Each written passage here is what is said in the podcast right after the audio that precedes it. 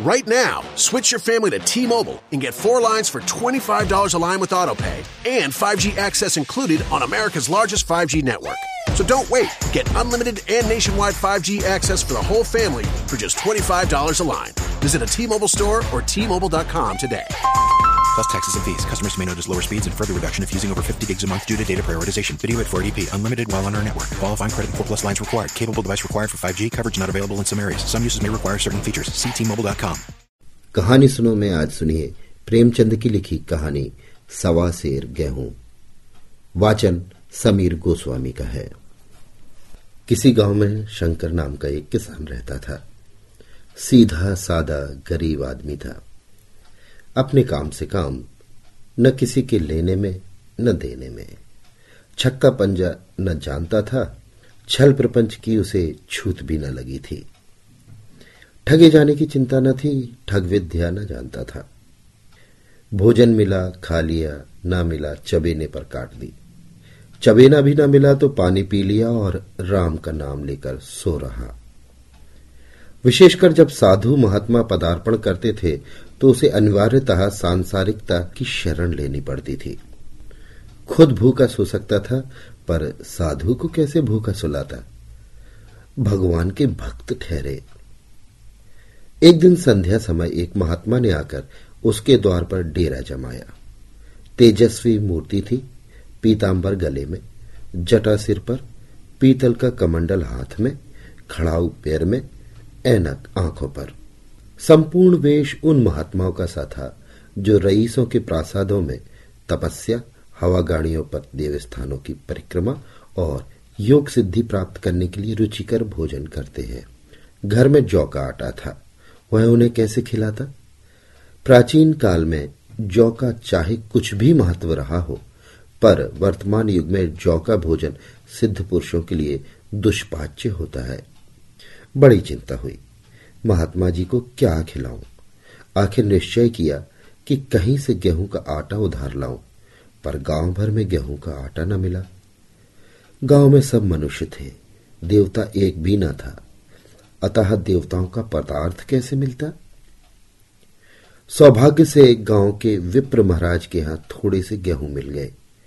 उसने सवा शेर गेहूँ उधार लिया और स्त्री से कहा कि पीस दे। महात्मा जी ने भोजन किया लंबी तान कर सोए।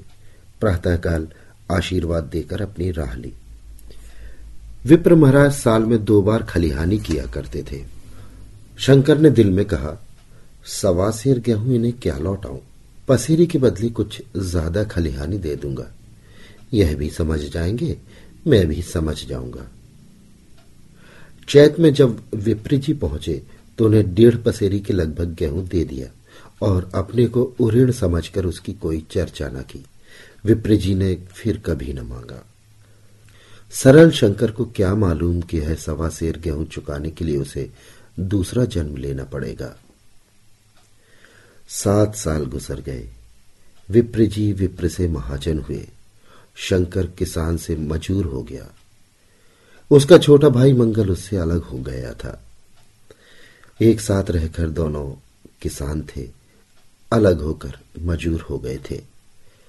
शंकर ने चाहा कि द्वेष की आग भड़कने न पाए, किंतु परिस्थितियों ने उसे विवश कर दिया। जिस दिन अलग अलग चूल्हे जले, वह फूट फूट कर रोया। आज से भाई भाई शत्रु हो जाएँगे। एक रोएगा तो दूसरा हंसेगा। एक के घर मातम होगा तो दूसरे के घर गुलगुले पकेंगे। प्रेम का बंधन, खून का बंधन। दूध का बंधन आज टूटा जाता है। उसने भगीरथ परिश्रम से कुल मर्यादा का वृक्ष लगाया था। उसे अपने रक्त से सींचा था। उसको जड़ से उखड़ता देखकर उसके हृदय के टुकड़े हो जाते थे। सात दिनों तक उसने दाने की सूरत नहीं देखी। दिन भर जेठ की धूप में काम करता और रात को मुँह लपेटकर सो रहता। इस भीषण वेदना और दुस्सह कष्ट ने रक्त को जला दिया, मांस और मज्जा को घुला दिया। बीमार पड़ा तो महीनों तक खाट से न उठा। अब गुजर बसर कैसे हो?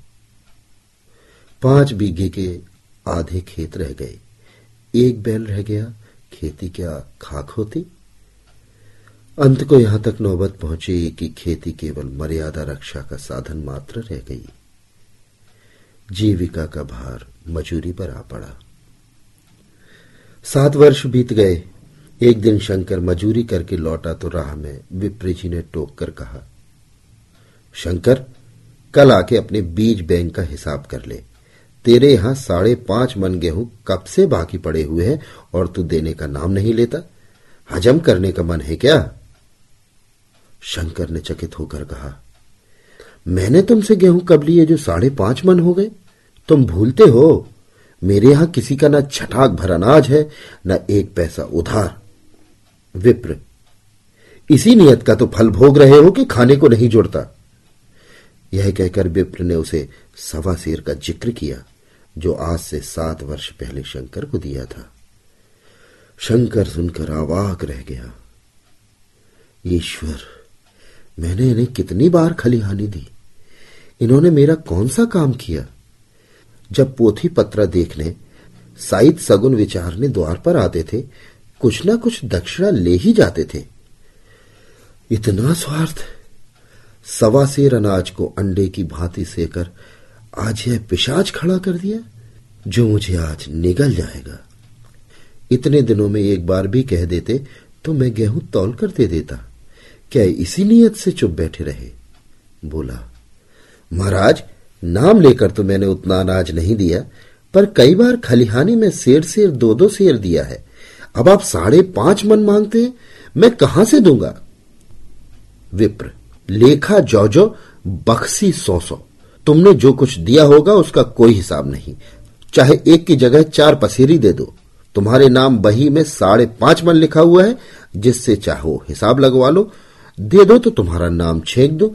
नहीं तो और भी बढ़ता रहेगा। शंकर, पांडे क्यों गरीब को सताते हो? मेरे खाने का ठिकाना नहीं, इतना गेहूँ किसके घर से लाऊँगा? विप्र, जिसके घर से चाहे लाओ, मैं छटाक भर न छोड़ूँगा। यहाँ ना दोगे, भगवान के घर दोगे। शंकर काँप उठा। पढ़े लिखे आदमी होते तो कह देते, अच्छी बात है, ईश्वर के घर ही देंगे। वहाँ की तौल यहाँ से कुछ बड़ी तो न होगी। कम से कम इसका कोई प्रमाण हमारे पास नहीं, फिर उसकी क्या चिंता? शंकर इतना तार्किक इतना व्यवहार चतुर न था। एक तो ऋण भी ब्राह्मण का, बही में नाम रह गया तो सीधे नरक में जाऊँगा। इस ख्याल से उसे रोमांच आया। बोला, महाराज, तुम्हारा जितना होगा यही दूँगा। ईश्वर के हाँ क्यों दे? इस जन्म में तो ठोकर खा ही रहा हूँ। उस जन्म के लिए क्यों कांटे बो? मगर यह कोई नियाब नहीं है। तुमने राय का पर्वत बना दिया। ब्राह्मण होके तुम्हें ऐसा नहीं करना चाहिए। उसी घड़ी तकादा करके ले लिया होता तो आज मेरे सिर पर इतना बड़ा बोझ क्यों पड़ता? मैं तो दूँगा, लेकिन तुम्हें भगवान के यहाँ जवाब देना पड़ेगा। विप्र, वहाँ का डर तुम्हें होगा, मुझे क्यों होने लगा? वहाँ तो सब अपने ही भाई बंधु हैं ऋषि मुनि तो ब्राह्मण ही हैं। जो कुछ बने बिगड़ेगी, संभाल लेंगे। तो कब देते हो? शंकर, मेरे पास रखा तो है नहीं, किसी से मांग जाँच कर लाऊँगा, तभी न दूँगा। विप्र, मैं यह न मानूँगा, सात साल हो गए, अब एक दिन का भी मुलाहिजा न करूँगा, गेहूँ नहीं दे सकते, दस्तावेज़ लिख दो। शंकर, मुझे तो देना है, चाहे गेहूँ लो, चाहे दस्तावेज़ लिखाओ, किस हिसाब से दाम रखोगे? विप्र। बाज़ार भाव पाँच शेर का है तो मैं सवा पाँच शेर का काट दूँगा। शंकर, जब दे ही रहा हूँ तो बाज़ार भाव काटूँगा। पाव भर छुड़ाकर क्यों दोषी बनू? हिसाब लगाया तो गेहूँ के दाम साठ रुपए हुए। साठ रुपए का दस्तावेज़ लिखा गया, तीन रुपए सैकड़ा सूद। साल भर में न देने पर सूद का दर साढ़े तीन रुपए सैकड़े। बारह आने का स्टाम्प। एक रुपया दस्तावेज़ की तहरीर शंकर को ऊपर से देनी पड़ी। गाँव भर ने विप्र जी की निंदा की, लेकिन मुँह पर नहीं। महाजन से सभी का काम पड़ता है। उसके मुँह कौन आए? शंकर ने साल भर कठिन तपस्या की। म्याद के पहले रुपया अदा करने का उसने व्रत सा कर लिया। दोपहर को पहले भी चूल्हा न जलता था। चबेने पर बसर होती थी। अब वह भी बंद हुआ। केवल लड़के के लिए रात को रोटियाँ रख दी जाती, पैसे रोज तंबाकू का पी जाता। यही एक व्यसन था जिसका वह कभी त्याग न कर सका। अब वह व्यसन भी इस कठिन व्रत के भेंट हो गया। उसने चिलम पटक दी, हुक्का तोड़ दिया और तंबाकू की हांडी चूर चूर कर डाली। कपड़े पहले ही त्याग की चरम सीमा तक पहुँच चुके थे। अब वह प्रकृति की न्यूनतम रेखाओं में आबद्ध हो गए। उसने समझा, पंडित जी को इतने रुपए दूँगा और कहूँगा, महाराज, बाकी रुपए भी जल्दी आपके सामने हाजिर करूँगा। पंद्रह रुपए की तो और बात है, क्या पंडित जी इतना भी न मानेंगे? उसने रुपए लिए और ले जाकर पंडित जी के चरण कमलों पर अर्पण कर दिए। पंडित जी ने विस्मित होकर पूछा, किसी से उधार लिए क्या? शंकर, नहीं महाराज, आपके असीस से अब की मजूरी अच्छी मिली। विप्र लेकिन यह तो साठ रुपए ही है। शंकर हाँ महाराज, इतने अभी लीजिए, बाकी दो तीन महीने में दूँगा। मुझे उरेन कर दीजिए। विप्र ओरेन तो तभी होगे जब मेरी कौड़ी कौड़ी चुका दोगे। जाकर मेरे पंद्रह रुपए और लाओ। शंकर, महाराज, इतनी दया करो। अब साँझ की रोटियों का भी ठिकाना नहीं है। गाँव में हूँ तो कभी ना कभी दे ही दूँगा। विप्र मैं यह रोग नहीं पालता, ना बहुत बातें करना जानता हूँ। अगर पूरे रुपए ना मिलेंगे तो आज से साढ़े तीन रुपए सैकड़े का ब्याज लगेगा। अपने रुपए चाहे अपने घर में ही रखो, चाहे मेरे यहाँ छोड़ जाओ। शंकर अच्छा जितना रुपया लाया हूँ, उतना ही रख लीजिए। जाता हूँ कहीं से पंद्रह रुपए और लाने की फ़िक्र करता हूँ। शंकर ने सारा गाँव छान मारा, मगर किसी ने रुपए ना दिए। इसलिए नहीं कि उसका विश्वास न था या किसी के पास रुपया न था, बल्कि इसलिए कि पंडित जी के शिकार को छेड़ने की किसी में हिम्मत न थी। क्रिया के पश्चात प्रतिक्रिया नैसर्गिक नियम है। शंकर साल भर तक तपस्या करने पर जब ऋण से मुक्त होने में सफल न हो सका तो उसका संयम निराशा के रूप में परिणत हो गया। उसने समझ लिया कि जब इतना कष्ट सहने पर भी साल भर में साठ रुपए से अधिक जमा न कर सका। तो अब और कौन सा उपाय है जिसके द्वारा उससे दूने रुपए जमा हों? जब सिर पर ऋण का बोझ लादना है तो क्या मन और क्या सवा मन का? उसका उत्साह क्षीण हो गया। मेहनत से घृणा हो गई। आशा उत्साह की जननी है, आशा में तेज है, बल है, जीवन है। आशा ही संसार की संचालक शक्ति है। शंकर आशाहीन होकर उदासीन हो गया। वह जरूरतें जिनको उसने साल भर तक टाल रखा था, अब द्वार पर खड़ी होने वाली भिकारणी न थी, बल्कि छाती पर सवार होने वाली पिशाचनियाँ थी, जो अपनी भेंट लिए बिना जान नहीं छोड़ती। कपड़ों में चकतियों के लगने की भी एक सीमा होती है। अब शंकर को चिट्ठा मिलता तो वह रुपए जमा न करता। कभी कपड़े लाता, कभी खाने की कोई वस्तु। जहाँ पहले तंबाकू ही पिया करता था, वहाँ अब गांजे और चरस का चस्का भी लग गया। उसे अब रुपए अदा करने की कोई चिंता न थी। मानो उसके ऊपर किसी का एक पैसा नहीं आता। पहले चूड़ी चढ़ी होती थी, पर वह काम करने अवश्य जाता था। अब काम पर न जाने के लिए बहाना खोजा करता। इस भांति तीन वर्ष निकल गए। विप्र जी महाराज ने एक बार भी तकाजा न किया। वह चतुर शिकारी की भांति अचूक निशाना लगाना चाहते थे। पहले से शिकार चौंकाना उनकी नीति के विरुद्ध था। एक दिन पंडित जी ने शंकर को बुलाकर हिसाब दिखाया। साठ रुपए जो जमा थे, वो मिनाह करने पर भी शंकर के जिम्मे एक सौ बीस रुपए निकले। शंकर, इतने रुपए तो उसी जन्म में दूँगा, इस जन्म में तो नहीं हो सकते। विप्र। मैं इसी जन्म में लूँगा मूल सही सूद तो देना ही पड़ेगा। शंकर, एक बैल है, वह ले लीजिए। एक झोपड़ी है, वह ले लीजिए। और मेरे पास क्या रखा है? विप्र, मुझे बैल बछिया लेकर क्या करना है? मुझे देने को तुम्हारे पास बहुत कुछ है। शंकर, और क्या महाराज? विप्र, कुछ नहीं है, तुम तो हो। आखिर तुम भी कहीं मजूरी करने जाते ही हो। मुझे खेती के लिए मजूर रखना ही पड़ता है। सूद में हमारे यहाँ काम किया करो। जब सुविधा हो, मूल दे देना। सच तो यो है कि अब तुम किसी दूसरी जगह काम करने नहीं जा सकते। जब तक मेरे रुपए नहीं चुका दो। तुम्हारे पास कोई जायदाद नहीं है। इतनी बड़ी गठरी मैं किस एतबार पर छोड़ दू? कौन इसका जिम्मा लेगा कि तुम मुझे महीने महीने सूद देते जाओगे? और कहीं कमाकर जब तुम मुझे सूद भी न दे सके तो मूर्खी कौन कहे? शंकर, महाराज, सूद में तो काम करूँगा और खाऊँगा क्या? विप्र, तुम्हारी घरवाली है, लड़के हैं, क्या वे हाथ पाँव कटा बैठेंगे? रहा मैं, तुम्हें आधा शेर जौ, रोज कलेवा के लिए दे दिया करूँगा। ओढ़ने को साल में एक कंबल पा जाओगे, एक मिर्जय भी बनवा दिया करूँगा। और क्या चाहिए?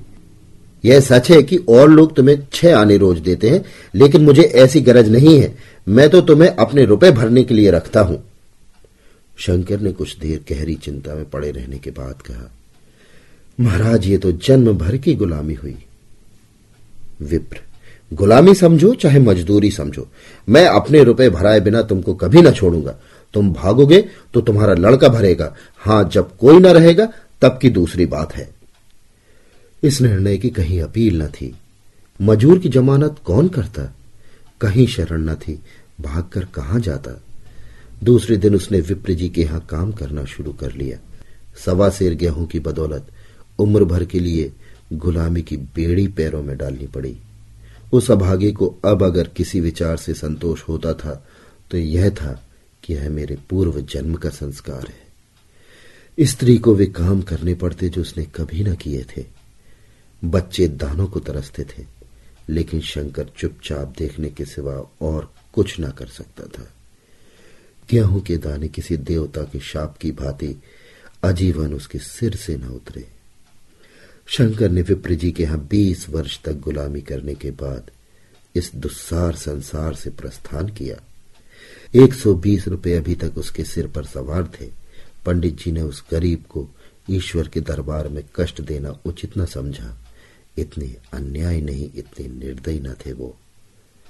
उसके जवान बेटे की गर्दन पकड़ी। आज तक वह विप्र जी के यहाँ कर्म करता है। उसका उद्धार कब होगा? होगा भी या नहीं, ईश्वर ही जाने। पाठक इस वृतांत को कपोकल्पित न समझिए। यह सत्य घटना है, ऐसे शंकरों और ऐसे विप्रों से दुनिया खाली नहीं है। Ace is the place with the helpful hardware, folks. Ace is the only national retailer that carries Benjamin Moore paint, which means the paint you trust and a huge selection of colors are right in your neighborhood. And this Saturday only, you can pick up a free sample of Benjamin Moore at your local Ace. It's a great way to explore quality colors and find the perfect one for your place. So if you're looking for award winning service and a new look for your home, look no further than Benjamin Moore paint at Ace. Offer valid August 1st for Ace Rewards members. Limit one at participating stores while supplies last.